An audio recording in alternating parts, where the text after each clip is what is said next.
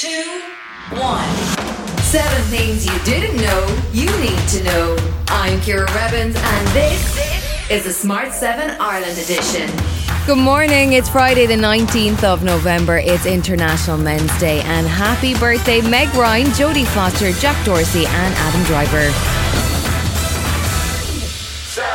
There were 4,650 new cases of COVID 19 yesterday, with 643 people being treated in hospital and 118 in intensive care.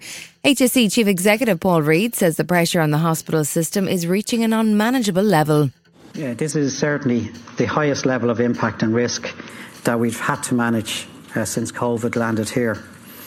I know there's often comparisons made to the numbers of hospitalisations that we had in January through March of over 2,000 and over 200 in ICU. Uh, but again, I'll make the point at this stage we are dealing with and trying to deal with all other services, and certainly in January, uh, the whole of society uh, was in a full lockdown. The hope is that the accelerated rollout of the booster programme will start to relieve some of the pressure on the system.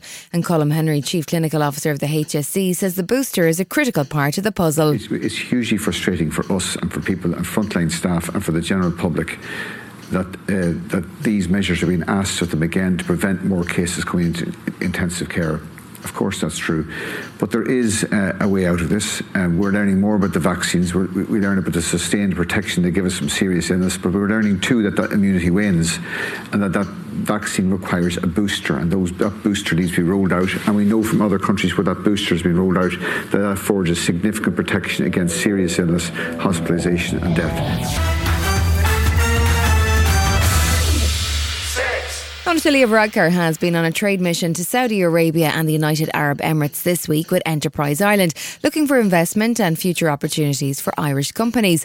While he was in Dubai, he spoke to CNN and outlined for a world audience where Ireland is at in her battle with COVID 19. I think as a nation, we're we're a little bit crestfallen, a little bit heartbroken that we're um, back into a difficult space when it comes to COVID. Um, we do have among the highest vaccination rates in the world. Around 94% of adults are fully vaccinated.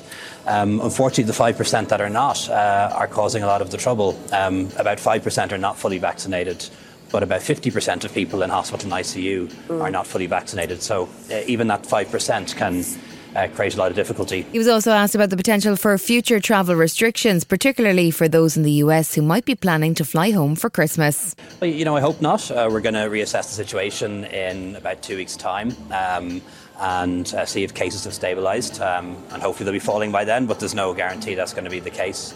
Um, I've always said that I felt that we need to get through another winter before we could say this, this pandemic is safely behind us. UK's Home Secretary Priti Patel has already promised to stop 100% of migrant crossings from France.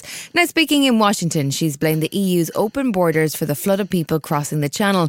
As part of the solution, the Times reported on Thursday that the government is considering a plan for an offshore processing centre in Albania.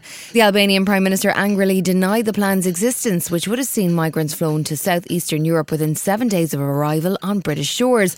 But appearing on Sky News, Deputy Prime Minister Dominic Raab wasn't ruling out the idea of offshore processing of refugees and asylum seekers. We are willing uh, to look with partners at whether it's possible to do this uh, international processing. The point is, we want to look with international partners at how we reduce the pull factor. So that is the incentives. We'll look at all of the, the legitimate means of doing that, and we'll do so with our with our partners and allies. The killing of cinematographer Halyna Hutchins on the set of Western movie Rust has led to a wave of investigations and now the first lawsuit. Alec Baldwin, who discharged a prop weapon, injuring the director and killing Halyna, has been maintaining silence while the investigation is going on. But now a lawsuit filed by script supervisor Mamie Mitchell alleges that Baldwin should have checked the weapon himself before firing it. Her lawyer is Gloria Allred. In our opinion, Mr. Baldwin chose to play Russian roulette when he fired a gun without checking it. His behavior and that of the producers on Rust was reckless. Still to come on the Smart 7 Ireland edition, Meghan chats with Ellen and Will Smith talks tennis. Right after this. You're listening to the Smart 7 Ireland edition. If you're enjoying it, you might also like the original Smart 7. Just search and follow us on your favourite podcast platform.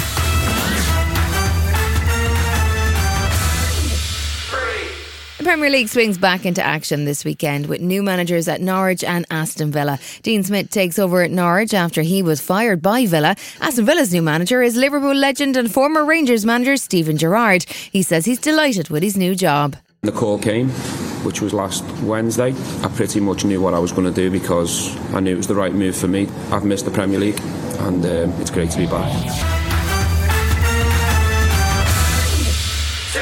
Will Smith's been hanging out in London as he does interviews for his new movie King Richard. It tells the true story of Richard Williams, whose daughters you may have heard of, Venus and Serena. The movie follows Richard's crazy plan for world domination of tennis, which began before the girls were even born. Will popped up on the One Show with the inside track. You know, it's it's on the edge of of insanity yeah. to pursue a dream of this magnitude, yeah. it almost demands an absolute rejection of current reality. It's been almost a week since we've seen Meghan or Harry on television, but don't despair. Meghan popped up on Ellen's show on Thursday afternoon to tell a sweet story about when she and Harry were dating, but trying to keep things secret. They went to a Halloween party in costume in Canada. He came to see me in Toronto, and um, and our friends and his cousin, the four of us, snuck out in Halloween costumes before it was out in the world that we were a couple. So you went with Harry to a Halloween party, and they had no idea it was the two of you. No. It was a, a post apocalypse theme. So we had all of this very bizarre costuming on, and we were able to just sort of have one final fun night out. This has been the Smart 7 Ireland edition. Wherever you're listening, do us a favour and hit the follow button. We're back tomorrow morning at 7 a.m. Have yourself a great day.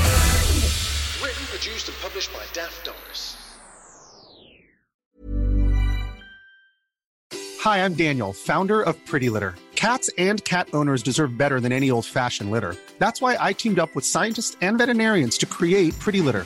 Its innovative crystal formula has superior odor control and weighs up to 80% less than clay litter. Pretty Litter even monitors health by changing colors to help detect early signs of potential illness. It's the world's smartest kitty litter. Go to prettylitter.com and use code ACAST for 20% off your first order and a free cat toy. Terms and conditions apply. See site for details. Hi, this is Ciara from the Smart 7 Ireland edition. Just to let you know, we're pausing this podcast from Friday, the 25th of August, but you can still get up to speed in just seven minutes if you search the Smart 7 and catch up with our UK edition. Thanks for listening.